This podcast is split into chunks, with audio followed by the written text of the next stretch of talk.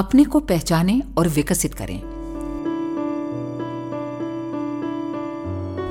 प्रगति के पथ पर चलने के लिए कई प्रकार के साधनों की ज़रूरत पड़ती है।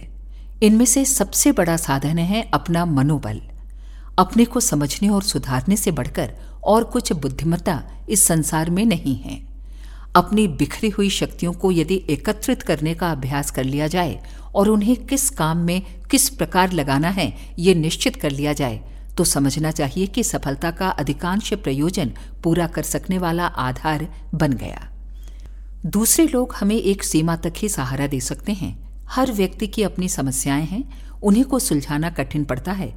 तो फिर दूसरों की सहायता करने में कोई कितनी दिलचस्पी ले सकता है या सहयोग दे सकता है, यह एक विचारणीय बात है। जब हम ही दूसरों से आशाएँ बांधते हैं और अपनी गुत्थी आप नहीं सुलझा सकते तो दूसरों से ही ये आशा कैसे रखी जा सकती है कि अन्य लोगों के पास इतना फालतू समय या साधन होगा कि हमारे लिए कुछ अधिक कर सकें?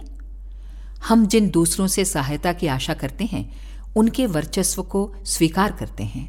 हमें स्वीकार करना चाहिए कि यदि अपना आपा विकसित और व्यवस्थित किया जा सके तो उसकी गरिमा उन सभी सहायकों की मिलीजुली सहायता से कई गुणे अधिक ऊँची है।